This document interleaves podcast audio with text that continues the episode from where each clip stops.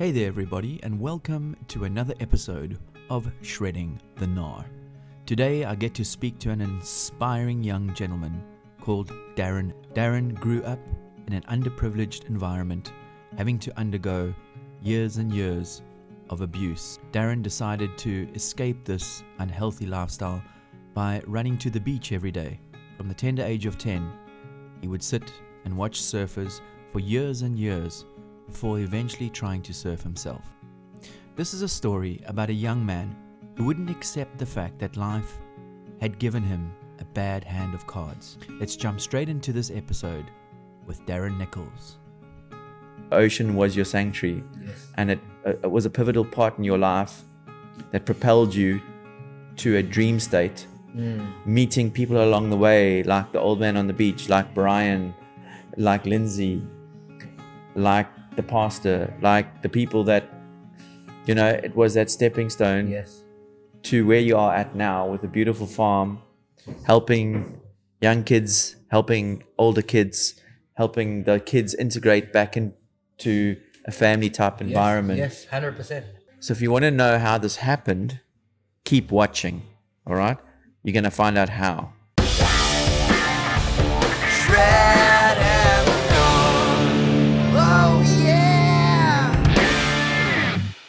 Please remember to hit subscribe and like. Yes. One love. Hit subscribe, hit like. We're back in Lifestyle. I've got to give a massive thanks to Craig and his team down here at Lifestyle Surf Shop. Also, got to say thank you to Seasick Threads, the best board bags out of Australia, to my associates over at Wavescape, Pachow, and Pachow to this man, Darron Nicholson. Darron Nicholson is an infamous, an infamous Muizenberg surf coach, this is the roots for you, bro. This is Yes. this place, this little surface corner means a lot to you, right? Yes, it does. Why? Well, Muizenberg, uh, Muizenberg to me is is pretty much where so many opportunities came. Um, especially being being from a township, um, I made so many different relationships. Um, I met so many different people that has become the foundation um, and support for my life and, and moving forward. So I love this place. I love this place. Yeah, look, it's a it's a special place for everyone, and it is. There's always such a vibe when I come here around Muizenberg. You know, you drive through all the cars and you see all these people getting changed into their wetsuits and like oftentimes like half naked, just they're not cared. You know, it's like Yeah. everyone knows. You know, it's almost like everyone's seen each other's bums. yes. You know, so they're not cared anymore. And but you're driving through this like this energy as you get to the circle and it's i think you know people may criticize the waves sometimes like the core surfers may criticize the waves but i don't think you get this type of like surf community energy anywhere else in south africa Yes, no, definitely not. Um, I just think it's it's it's it's got uh, a variety of different people, different energies, and there's always you've got this the early morning guys going in, and then you got the guys that comes a little bit later, and, and as they transitioning out, they're always handing over that vibe to everybody else. They passing it on. You have the little lighties, and one thing that I love about Muizenberg is is everybody is sharing the stove. Yeah. Everybody's sharing the stove. Yeah. No matter if you're old, no matter if you're young, everybody's sharing the stove. so let's rewind um, darron um, you come from a, a very challenged tough downright you know yeah i think tough is the word childhood. Um, tell us about that. Well, um, it all it all life life got better with with surfing. Um, long before I even knew what surfing was, you know, I always checked uh, all of these people uh, in in Kommetjie. So I'm from a place. Uh, I'm from a place called Ocean View. So um, I lived with my mom and my dad, uh, but I, I was born into a very dysfunctional uh, background. A lot of violence, um, no role models, literally living living day to day. So fearing me- for your life yeah fearing for your life even just uh, i mean getting to and from a place you need to uh, kind of calculate uh, everything. You know, uh, even getting food. Uh, you know, um, having to look out for your little brother as well. Uh, my mom worked as a as a domestic worker uh, in other people's homes. Um, but because my dad was so involved with drugs and alcohol, I come from a long line of um, gangsterism. Uh, so the only real role model that I had was was to become a gangster, um, because my, my even my grandfather was the general uh, in in his gang, and my father also became a part of the gang, and he and I suppose my destiny was to also become a part of the gang.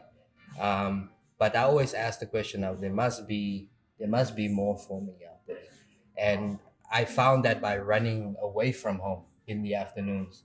Um, but during during the time that I was that my dad was still around, um, he tormented us so many times um, that you didn't really want to be at home to the point where he he uh, went to prison for attempted murder. He went to prison for 24 years, and during that time, I needed to become the man at a very young age. So while my mom goes off to work, I would look after my brother. I would make sure that everything goes well. I would sell wood along the side of the road um, next to the police station there. I would start selling wood and then kind of trying to help my mom out in a, in a, in a way as well. Um, so the time that she would come home, I would then take off because you know the the reality of everything was just so overwhelming for me that I was kind of like in this in this fog, like I didn't know w- which way was left or right or what I would need to be doing with this. I had a lot of mixed feelings that I didn't even know the words to to it. I didn't know what to say. I'm feeling like this or I'm feeling like that. Um, so I would run away and then I would make my way over the mountain um, and I'd find my way uh, to the beach. And there I would be sitting every single day next to this this old bully that uh, would be smoking his spliff and I would be watching, watching, watching, and then after he smoked his spliff, he would go into the water, and I'm like, what? What is this people doing?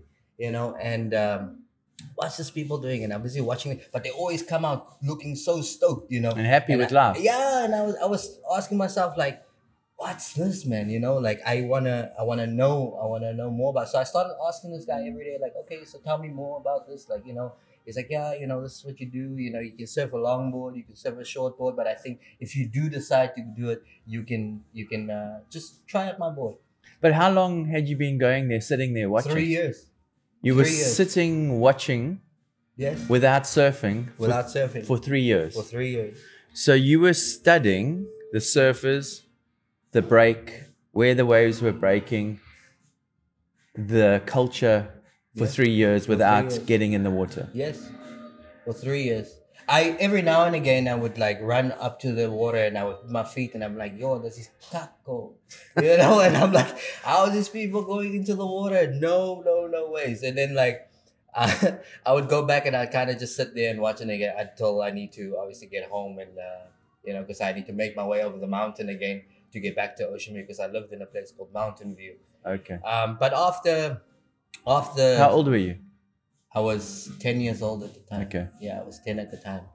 Um, but my relationship with the with the old bully it, it grew and grew and uh, to the point where one afternoon it was it was really nice it was a really nice day sun was out and he said you want to give it a shot and i said yeah so i took my clothes off i was in my oni and i went inside the Hold on, hold on, hold on. People don't know what your oni is. We're talking about people who who don't understand South African slang Yeah. necessarily. He decided he was going to surf for the first time in three years uh, in this very cold, cuck cold water, and he gets given the opportunity to surf. yeah yeah And you got undressed naked no uh, in your underpants. in my underpants That's your yeah. oni, your In onderbroek. Onderbroek, yeah. Yeah, underpants. Onder means under. Yeah. So he gets strips down, no wetsuit, into his underpants, yeah. and you gr- seize the opportunity Yes. to paddle out into the cold water in your underpants. Yes. Okay. Yes. I um so you know that in that moment I didn't even think of I didn't even think of how cold the water was. I was just I was just remembering how stoked everybody was and like I wanted to feel that. Like Okay. you know, the my normal reality, I knew what that was. was. I know what that feels like, and I just I I, I wanted a different result. I wanted to to to feel what they were feeling. So I didn't think about the cold, and I just shot into the water. Wow. I just shot into the water, and the first wave that came after paddling over over three waves, the first one that came, I jumped up, and I was up, and I was riding. So so you'd never surfed in your life, Never surfed, and a wave came, and you stood up and rode. and I stood up and rode. Wow. Yeah, I stood up and rode, and it was, and I I went back again. How did you feel after again. riding that first wave? Yo, I was I was like yo, I was I was shouting, and this old man was just laughing on the beach. He was just laughing, and I turned that board right around, and I went right back out again. Went right back out again, and and I just kept on each afternoon after that. I just kept on coming back until the day that that old buddy looked at me and he's like, after this, come by my house, and then I'll give you a board. And then I I, I, I walk past his house every single day because he lived he lived in the road that comes down from from the mountain. So I walk used to walk past that his house every day, and he gave me gave me that board, and I left that board there by his house, and every afternoon I would pick it up. Wow. Every afternoon I'd pick it up, and I still have that board down to today. Amazing. It's hanging it's hanging on my wall, and I still have it till today. That's awesome. So the ocean became your escape, uh, where you could get away from um, the home, which should have been a safe place for you. The home wasn't a safe place. So the ocean provided that safe place for you. Yes, it did. And uh, you went there every year as a kid to escape whatever you needed to escape at home. And the ocean eventually gave you what you needed Yeah. in that first wave. in that first wave, you know, after after going home and like uh, I was laying on my bed and I was just thinking about it. And in that moment, like when I when I was in the water, I I just remembered how I was feeling. Like I didn't think about worried about food, didn't worry about my mom shouting about this, not having money, not having this. And and I could just I could just be present man. You know, it was just me and the waves. I didn't think of anything else because if I thought of anything else, I would have been wiped out. Yeah. I would have been wiped out. Oh, you let go of everything and just. Well, it was also it was also I think due to the fact that you'd been sitting there. You know, when when as a surf coach, Yeah. and we'll get onto this. Um, you try and teach someone how to surf. Um, the first thing happens not in the water, Mm. happens on land. Yes. You learn how to pop up. You you and everyone. You know, in the past we used to go get confused and go, "Oh, what do you mean we're not going surfing in the ocean? We're surfing on the land." You, you're having to teach someone to do that in a matter of hours. yes. Now you sat there for thousands of hours Mm. just studying and watching. Yeah. And that's what gave you the ability to just stand Yeah. up because Yeah. you'd been studying. I've been studying it for a long time. Yeah. A long time. A lot of things going through my mind, a lot of questions going through my mind. And, you know, I got answers to those questions as I was doing it. You know, eventually when I jumped into the water, like so many light bulbs was going on. And I was just like, this is next level. Oh yeah, so you were telling all your mates to come Yeah. pull in. And so you're a teenager now, Yeah. fast forwarding a little bit. How did you transition from being just this guy who'd learned to surf at Kommetjie to um, becoming a surf coach here in Muizenberg? So my mom, my mom got the opportunity of uh, working for a really cool lady that uh, saw the need for for us to get out of that environment, and she actually ended up paying for for my my school. So she put me into she put me in a school in Fish Hoek uh, called Laerskool Grelling. So that was a pure Afrikaans school. Uh, from there, from there, I went up to the middle school and then Fish Hoek High School. And in high school, um, I met a friend that was in my class uh, that was from Hawaii. His name was uh, Taylor. And um, he, we started talking, and like he was a surfer and he would surf here in Muizenberg. And we would hang out, and I'd come sleep over at his house because you know it was one more opportunity for me to get away from Ocean View, get away from home. So I didn't want to be there Um, and I loved how I felt when I was around, you know, him and his family. The vibe was good. You know, they they showed care towards me, and uh, I wanted to be around that. So a lot of any opportunity that I would get, I would end up sleeping over, and we would go surfing in the mornings. We'd hang out until one morning. Uh, I don't know if his mom got the call, but his mom uh, came and asked him. He's like, "Hey, how would you like to go and uh, teach surfing at a at a shop?" So I just came along. You know, that I I I followed him down, and then and then he was teaching the lesson, and then he got another lesson, and then um, they needed assistance. So he's like, all you have to do is come out into the water and just come and help out." So I was like, "Okay." So then I went into the water, and then from there, like we started teaching surfing together. So uh, we started out here at um, at uh, Surf Shack, uh, and we started teaching together. And then from there, I was just like I I saw another opportunity to be able to support myself because you know it was only my mom that was working, and uh, I could help and not sell wood, you know, and I I would start helping out by. Uh, buying this in the house, buying that in the house, and then also being able to hang out with Taylor and doing, you know, what teenagers do. You know, Yeah. I never had that opportunity. I didn't have that luxury to be able to do that um, because I always needed to think of my brother and my mother. Um, so so I started teaching surfing there, and then when um, as as time carried on, I met some some really extraordinary people. Uh, being on the spot, uh, being able to connect, and as well as uh, you know being able to give it to other kids that that that, that was in similar situations to myself. You know, because I, I I I knew what I felt and I knew what they were feeling. You know, and coming from as well as coming from the township you know i just wanted to to give them that opportunity the same opportunity that was given to me as well Mm. and i wanted to give that back yeah so so working here in muizenberg and teaching teaching surfing you know i i remembered i remembered how i felt catching my very first wave. And and i i never met anything or experienced anything like that in my life. You know it provided me with the opportunity to just be with me you know and i wanted to give that away to to, to other kids as well. And because of the, the the the environment that all of these kids experience Mhm. um, i i found myself pulling away from um, you know teaching surfing Mm. to to to foreigners coming over for surf lessons and transitioning more into doing something um, bigger than myself you know, and uh, and we I started working for an organization here in Muizenberg, um, an outreach program where where we teach kids from the township how to surf, but but as well as using that as a as a way to get them to to go to school, um, you know, focus on their studies, and then in return they get to surf.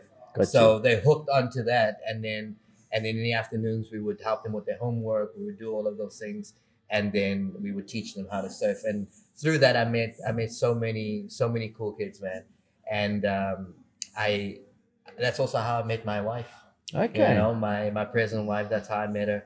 Um, one of the kids that um, that I was working with uh, kept on telling me this this story about oh his mom's coming back from America, but I was like, bro, but I already met your mom. You know, your mom. Your mom lives in Capricorn, you know. I've spoken to her so many times. It's like, no, man, not that mom. You know, my other mom. You know, Okay. um, she's been she's been taking care of me, helping me with my schoolwork, and uh, making sure that I've got all my books and all my things. You know, Amazing. um, she's coming back from America soon. So I was like, okay, you know, so I just humored his story. And I listened to him and I was like, okay, you know, okay, cool. And then like one week out, he was like, okay, she's coming in one week. And I was like, oh, cool. Like, you know, when you're kind of like, you know, joking with him. I was like, okay, cool. When, uh, when she comes, like, bring her around. I'd love to meet her, you know. So, um, so eventually she arrived. And at the time I was working at the same place that I was teaching the surfing to all the kids, there was also a pizza place and uh, she came around. She brought all the kids um, around for pizza, and uh, it. I think it was like a couple of weeks, you know, and um, we spoke, and she came back again, and then uh, I kind of had a conversation with her, and she, she, I said, oh, you know, I'd love to hear what it is that you're doing, and at the time, she was, t- um, she was telling me that um, she started a home. She went back to the states. Um, the boy that uh, that we were both working with, he uh, he was in a really bad situation, and he was working with uh, with the gangsters in Capricorn, and he was doing a lot of bad, not a lot of bad things, but he was in a terrible place, and uh, there was no real support for him, and she couldn't work with uh, with any of the social workers because uh, the rules here in South Africa is that even if the mother is not uh, capable of looking after the child, it will go to the next uh, relative. Next of kin. So sometimes they're even living in the same house okay. you know so that didn't work so she went back to the states and she sold everything and uh, she moved back she moved here to south africa she got a two bedroom apartment here in uh, muizenberg and uh, that is where where he was staying along with uh, two other two other boys so she shared all this with me and i said to her uh, i shared a little bit about my story and i said to her look i'd really love to connect more i'd really like to share uh, see how we are able to to work together somehow because Mhm. I meet a lot of kids that is in need of a temporary safe care. Mhm. Um, so we decided to meet up on the beach and um, I don't know, you know, you know, I like to talk uh, talk a lot and I found myself that I was the only one talking the whole time and she was just doing all of the listening. And in the end, she kind of like nodded her head and she she she spoke to me and she said, "Oh, you know, we should do this again sometime." But in that moment, she was kind of freaked out because I shared with her exactly what it is that she would like to do with her life as well. Because I shared with her my my vision of having this place of of safety where kids are just able to be kids, where they don't have to be adults, forced adults, or being able to be responsible for another kid because your one and only responsibility in life it is supposed to be just a kid when you are like you Yeah. know you shouldn't have any more responsibilities than that but unfortunately this is our circumstances that we grow up in in the township Mhm. and um, i just wanted to have a place where where they are able to do that where they just can chill be man, kids. you know be kids laugh Yeah. you know do silly things that kids do you know and i shared this with her and she kind of went home and she told her she called a friend she's like "Oh, bro, you would never believe like i met this guy that literally told me what my dream is and a friend was like well just marry the guy. And, like Simple like, as that. Just, you know as simple as that. And then then after that she kind of like connected with me and then um, she asked me if, if i would like to go to church with her and the kids one evening. And we started hanging out more and more. And she the more we spoke the more we realized how many things we had in common and and how many things uh, how many of our goals was the same and um, i mean it, i then asked her i was like hey would you like to uh, have a cup of tea with me someday and uh, you know because tea takes ro- longer to drink than coffee because you get the whole mug you know so um, so after after hanging out with her and having some tea you know i said to her like look you know i you really me? ah, no, no, not that fast, not that fast. You know, Almost. Um, almost. But that's just kind of like you know, after after we spoke more, we we realized that you know we we grew fond, really fond of each other, and we Yeah. wanted to do that, do more of these things uh, together, and we started hanging out more and more, and uh, eventually we decided to to to to move in together and and do this thing together and you know with two different perspectives because you know something really interesting that i found uh, spending time with her and and me coming from the township our mentality is limited we we we don't think big because i mean the hardest thing for me in life was to dream while i was living in the township Yes. you know because even if you think of something you know uh, i mean there's nothing going to come of it because where's the opportunities where's the support your dream, your dream is crushed You know, immediately. yeah. immediately there's no chance for anything and and she really she really got me to a point where i was able to also start dreaming because she was speaking big and i was you know i could i could support uh, little things here and there. And then eventually you know um, i realized that you know because we we come from two different worlds it would be such a benefit to these kids but it's also such a benefit because i'm from the township so we have two perspectives on how we are able to support uh, this organization that she started uh, in the uh, year um, called the Glo House, you know, and um, we eventually ran forward with the Glo House, uh, which they, The Glo House, all the links are down below if you want to find out more or get involved to support the Glo House. Glo house, um, spelled G L O. Glo means believe. Yes, glo means right. believe. In Afrikaans, so not the glow house, it's the Glo house Yes. with a with a little rumble in the G. Glo. Glo. Yeah. And it means believe. So the belief house, instilling belief back into the kids and believing that it's okay to dream, believing that that dreams are possible and can come true. Yes. Right? Yes. That's your ethos. Yes. It, Yes. it also stands for growth, love, and opportunities. Growth, love. GLO. Oh, there we go. What a cool acronym. GLO. So Yeah. let's let's fast forward to. Sorry, I keep doing this No, no because problem, no yes, you love to talk Yeah. and you can go into great detail. And so, um, were there other? Were there any other? Because you had these influences. You you you know, life is oftentimes about meeting people who inspire one to be one's better self. Yes. And I think of, and sometimes it's not a person. In your case, it was the ocean. Yeah. Um, and then there was the old man sitting on the beach who inspired you to and had the belief in you to encourage you to surf. Yeah. Were there any other people that came into your life that propelled you in this direction? Yes. Um, so there's one one individual that uh, that really uh, played a, a big role in my life. Um, while while teaching um, surfing here at Surf Shack, um, I had the opportunity of meeting uh, meeting a man from from Sweden, but whose family is originally uh, from South Africa.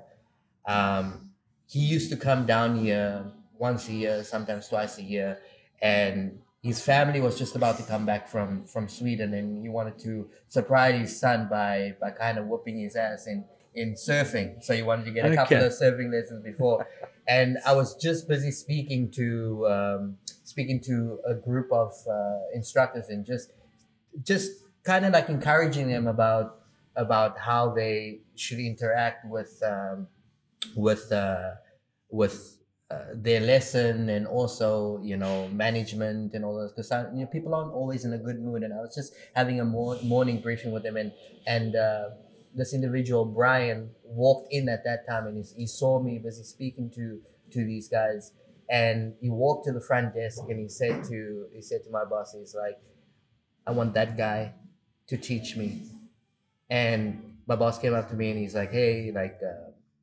can you do a lesson now? I said, yes, yes, yes. So I quickly jumped into my wetsuit and then off we went down to the beach. But there was something like different about this guy because this, this guy was just like, he was just so cool, man. It was like chill. And I don't know why, but I just felt that I could like speak to him. And I, I would talk to him and in the water he would ask me, throw little questions at me here and there. Anyway, after our surf lesson, we were booked for another surf lesson the next day. And instead of doing a surf lesson, he was like, "You want to go and have coffee?" And I was like, "Okay." So we went and we had coffee, and I started just packing out and just starting to talk to him. And I don't know if he felt like there was something up with me, or if I was carrying stuff or whatever. But like he just he just asked all of the right questions, and I never I never spoke to anybody that that really understood and listened and not just like acting awkward and saying, "Oh, shame, sorry Mm. that you had to go through that." No, it was none of that, and the the reaction was completely different. And because of his reaction, my way of responding to all of that changed because I didn't put on a, on a mask anymore. I didn't say, you know, when, when someone says to you like, "How are you?" or they ask you, "How are you?" and you kind of just throw it like, "No, I'm good." You know, but they never really there's never there's never really a follow up story to that or they never really want to hear, even if you have to say to them, I'm not good.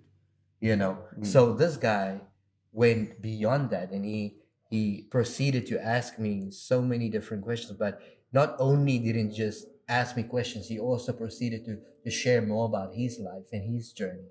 And I found this bizarre and I kind of wanted to ask myself, like, what does this guy want, you know? And uh, he pitched Yeah. up the next day. What is well. it? What like? Why is he paying so much Attention. attention and interest in in me Yeah, because no one, comparative to everyone else you Yeah. kind of hung out with yeah, or coached? Yeah. Exactly. No one no one paid attention to me in that way ever. Ever. And you know when you feel heard? That's how I felt. Mm. I felt heard and and he proceeded to to to to to reach out to me, speak to me, and then in the following w- uh, week, he was uh, he was meant to go back to Sweden after his his family arrived. He was meant to go back to Sweden, and before he left to Sweden, we had we had a coffee at just down the road here, and he said to me, "I left you a package, and here's the address. You need to pick it up on this date." And I was like, "What does this guy want?" You know, and it just boggled my brain. And eventually, I went to go pick up the package, and I saw that it was a a whole lot of books, but it was books about like you know how to take charge of this how to take charge of that it helped me think i, re- uh, I read one book called uh, by tony robbins awakening the giant you know all of those things uh, robert kiyosaki you know rich dad poor dad it's just like all aspects of life you know just to like equip yourself with all the right tools that you need enough.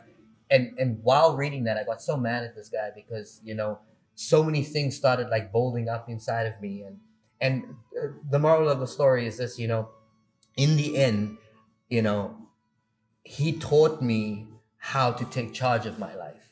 He taught me how to quit making excuses quit uh, just because you're not in a place where you're supposed to be. I s- stop blaming other people. I started looking inward and start doing some personal inventory and seeing you know what can i do about the situation? Yes i was born in a in a dysfunctional background. Yes i come from the township. Yes my father went to prison for 24 years. But that is the past. What can i do about my future? What can i do today differently that is going to impact my future? And that is that is you know when you start doing inventory you start realizing what things makes you happy what gives you purpose and I started finding my purpose by giving away what was given to me freely by some random person that I met that has now had such a huge impact in my life. It's changed completely forever. Hmm. And you know the only thing that he asked me? Whatever I did for you, go do it for someone else. That was the only only thing that he wanted. The mm. only thing. It mm. took me more than five years. We've been we, I've been walking this journey with with Brian Brian Bosch for for probably going on 16, 16 years now. And and each day I'm still growing and each day I'm still reminded of the day that he that I met him mm. I met him on the beach. It's amazing, absolutely amazing. And we were sitting having a coffee prior to this uh, this this conversation, and uh, the phone rang, and it was Brian. So you're in regular contact with him. Um, it's quite. Let me say that again. Yeah, it's quite simple to see that Brian has been a mentor in your life, and has helped you along this journey Yes. to to where you're at right now. So props to Brian. We all know who you are. That's amazing. And so tell us about now how the Glo House has evolved and where it's at. But like let's step one one one step back. How how did it get you? Yeah, so so after after moving into into a two bedroom apartment and you know when you're spending time on the ground to say you know you you see the need.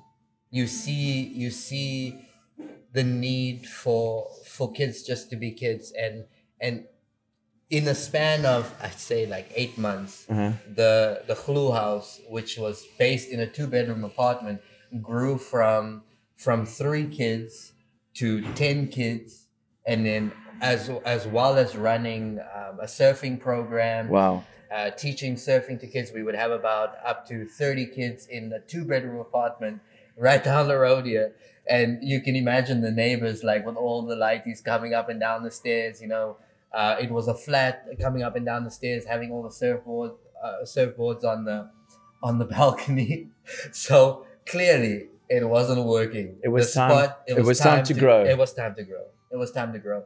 But the the only thing that was standing in our way of growth was the finances you know? There was there was no finances because the the only thing that was funding the the organization at the time was the church that, that lindsay was from in the states called life bridge. And then uh, all the things that Lindsay sold from all the for all the things that she sold in the states, all of her stuff, her apartment and everything, car, alles, sold everything. That was the only money that we had, and because she has such a like first world experience. She wanted to buy all the lighties, yogurts every day, buy all of the nice snacks, not realizing that we're gonna be running out of cash, you know.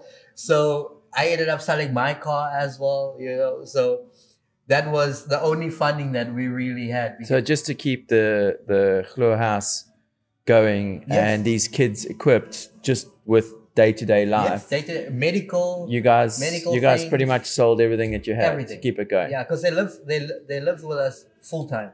Okay. Um, so covering all the medical, covering everything, extracurricular activities.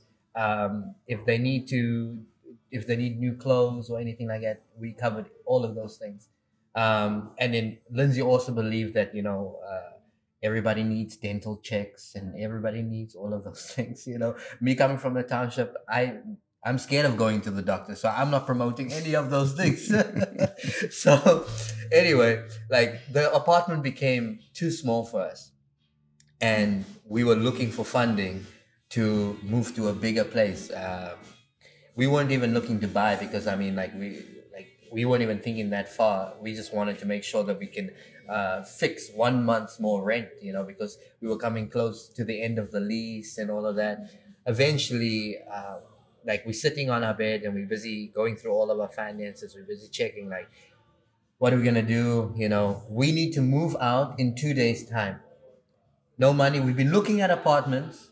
We've been looking at houses that that is a little bit bigger. We found one in Steenberg, but we had no money.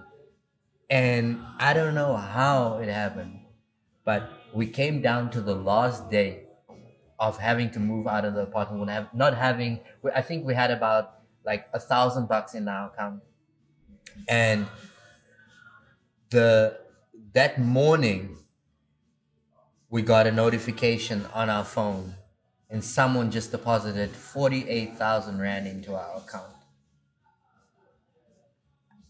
that was bizarre and we always said you know that that god always comes at like the 11th hour and like he came that time proper proper 11th hour What an anonymous donation. um, i don't think it was anonymous Okay. but but we, we knew who sent it Yeah. but it's it's just crazy how it came at that time because we we we did posts we did all of those things and you know because you are also like it's a new organization uh, we we do things differently. So because of that it's foreign to people as well. So um, you have no credibility built up for anybody. So it makes it so much harder for people to even support that you know? So now you kind of left to your own devices having to do it yourself. But um, somehow we moved into our six bedroom house. Amazing. yeah, in Steenberg, uh, we were renting there. We started renting for about, um, we were renting there for two years, and midway, um, my my wife fell pregnant with with our son. Congrats. Um, so thank you, thank you. Um, she fell pregnant with our son, and then you know because she was so scared of of the experience of of hospitals here in South Africa, of having to take the kids to you know for the medical checks and all of that. Um, she experienced the like how bad the service was and how long you have to wait in emergency rooms and all of that. So she didn't want to give birth here in South Africa. So yes. halfway through her pregnancy, she decided that she was going to go back to the states. Mhm. So, and then I was manning the fourth year. At the time, we we just hired a, a house mother uh, that uh, would do the day to day, you know, make food for the kids and Mhm. look after the kids and things.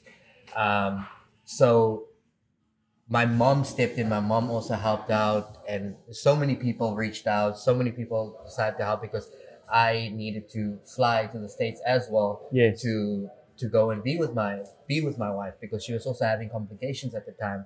She was going into preterm labor, so I needed to then take Be off. there.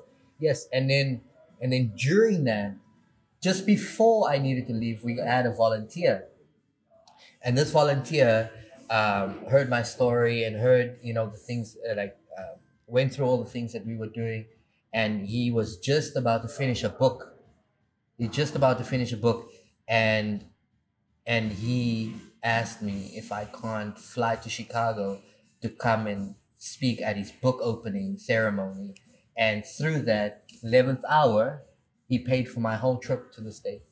Wow. Insane. Whole trip to the states. Amazing. If Brian was here, he would say flow state, Flow state. flow state. Yep. You know, doing everything the right way and always making sure you are where you say you are. You know, and we after flying to the states, uh, I spoke at the book opening ceremony. That was awesome. Um, I then flew back to Atlanta, which is where where Carter was born, my son. Um, and then from there we went we went up to we flew back up to Chicago. Uh, we went to the town where Lindsay was from, um, in Wisconsin, and there I was I was so bored because like you know um, I wasn't really doing anything during the course of the day, and like we were hanging out with uh, family and all of that. And I'm a really busy guy, so I wanted to stay busy. So I asked her, kind of like help out at your church or something like that. I started helping out at the church, and then from there, I would just meet so many people, and I like to talk. So I was sharing our vision with everybody Yes. with everybody. Everybody, anybody that I would meet, I would share the vision. I would speak and I would speak.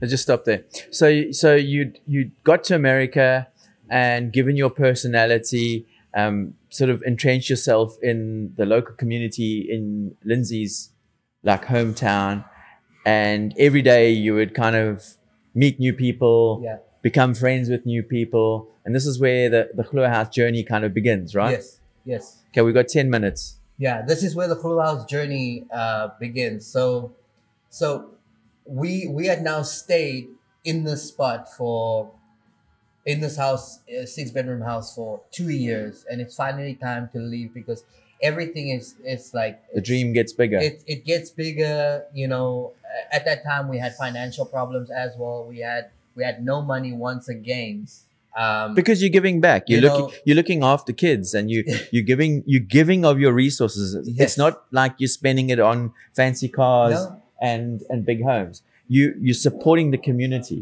yeah and that's why you're running out of funding yeah and it's, you know now i have a i have a um, a baby that i have to take care of because i spend all of my time uh working uh, for the Glo House Mhm. and I spend all my time, you know, hanging out with the kids and and and there is no time to go and do another job and earn an income for my family, you know. So all of all of my time goes there.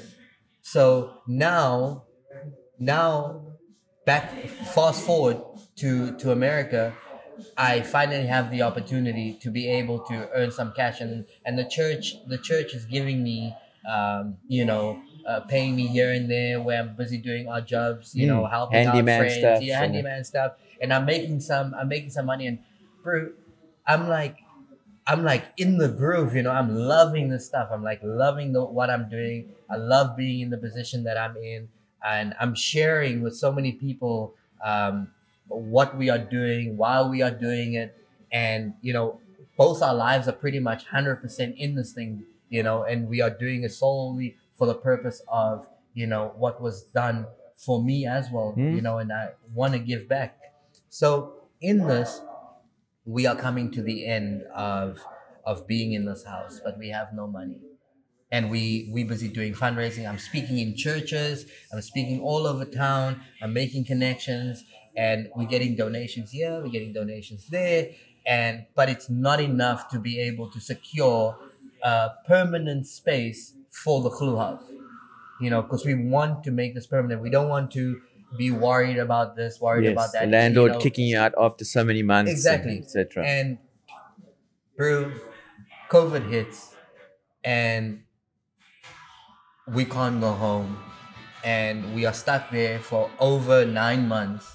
And over that nine months, I, I spend my time and Lindsay spends the time just connecting with different people, speaking to different people.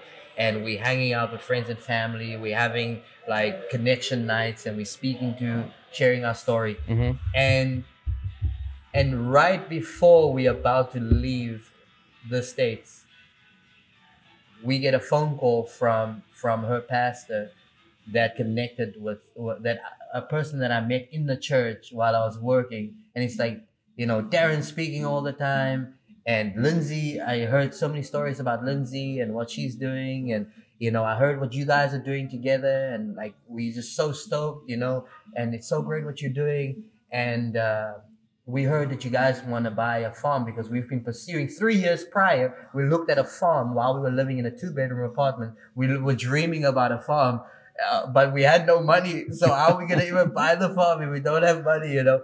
And I thought this was pretty pretty hilarious, and um, it was crazy how it was like coming alive, and and we visited the farm three years prior. Okay. With no money in the bank just like just going to look. Okay, cool. And this was in Scarborough, and we fast forward uh, three years. We we speaking to the pastor, and the, and the pastor uh, says, "Well, um, I've spoken to a group of people, and we would like to buy you the farm."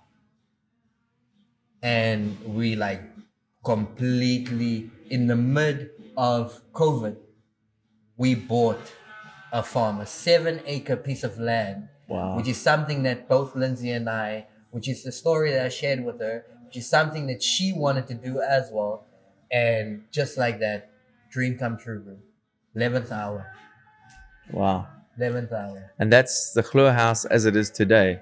And again, all the links down below. If you want to go look at images of the farm and see how you can help, there's volunteer op- um, opportunities on the farm. There's so many ways that you get in, can get involved. But wow, what what an incredible journey. I mean, from being this young dude who had a hopeless future, mm. essentially. Yes. Well, put in front of you. Exactly. exactly. Um, not by choice. Mm. Uh, to escaping to the beach, not realizing that, um, you know, Ponce de Leon said that the fountain of youth, um, what? Something about the fountain of youth. Um, this is what Ponce de Leon said. But what he didn't realize is that the fountain of youth was just overboard in the ocean.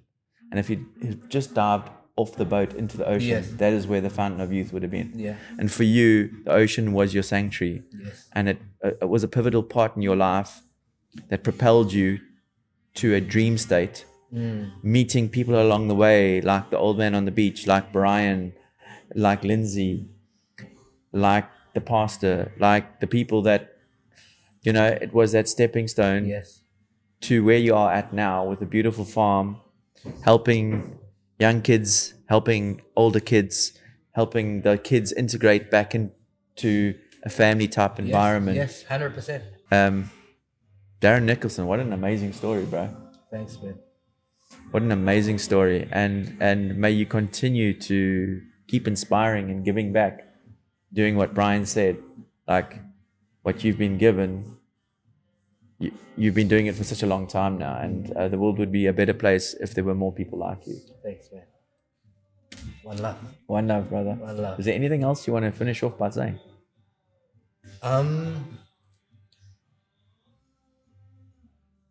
you know, I think if I if I I was busy speaking to someone earlier and and I was I was saying to him, you know, you have to you have to address your childhood traumas, otherwise, your relationships will do it for you. And put yourself first, always, because there's no point in you giving 100% of the wrong thing to someone. Make sure you're giving them a little bit of something really good. It's an amazing way to end. Thanks, Darron. Shred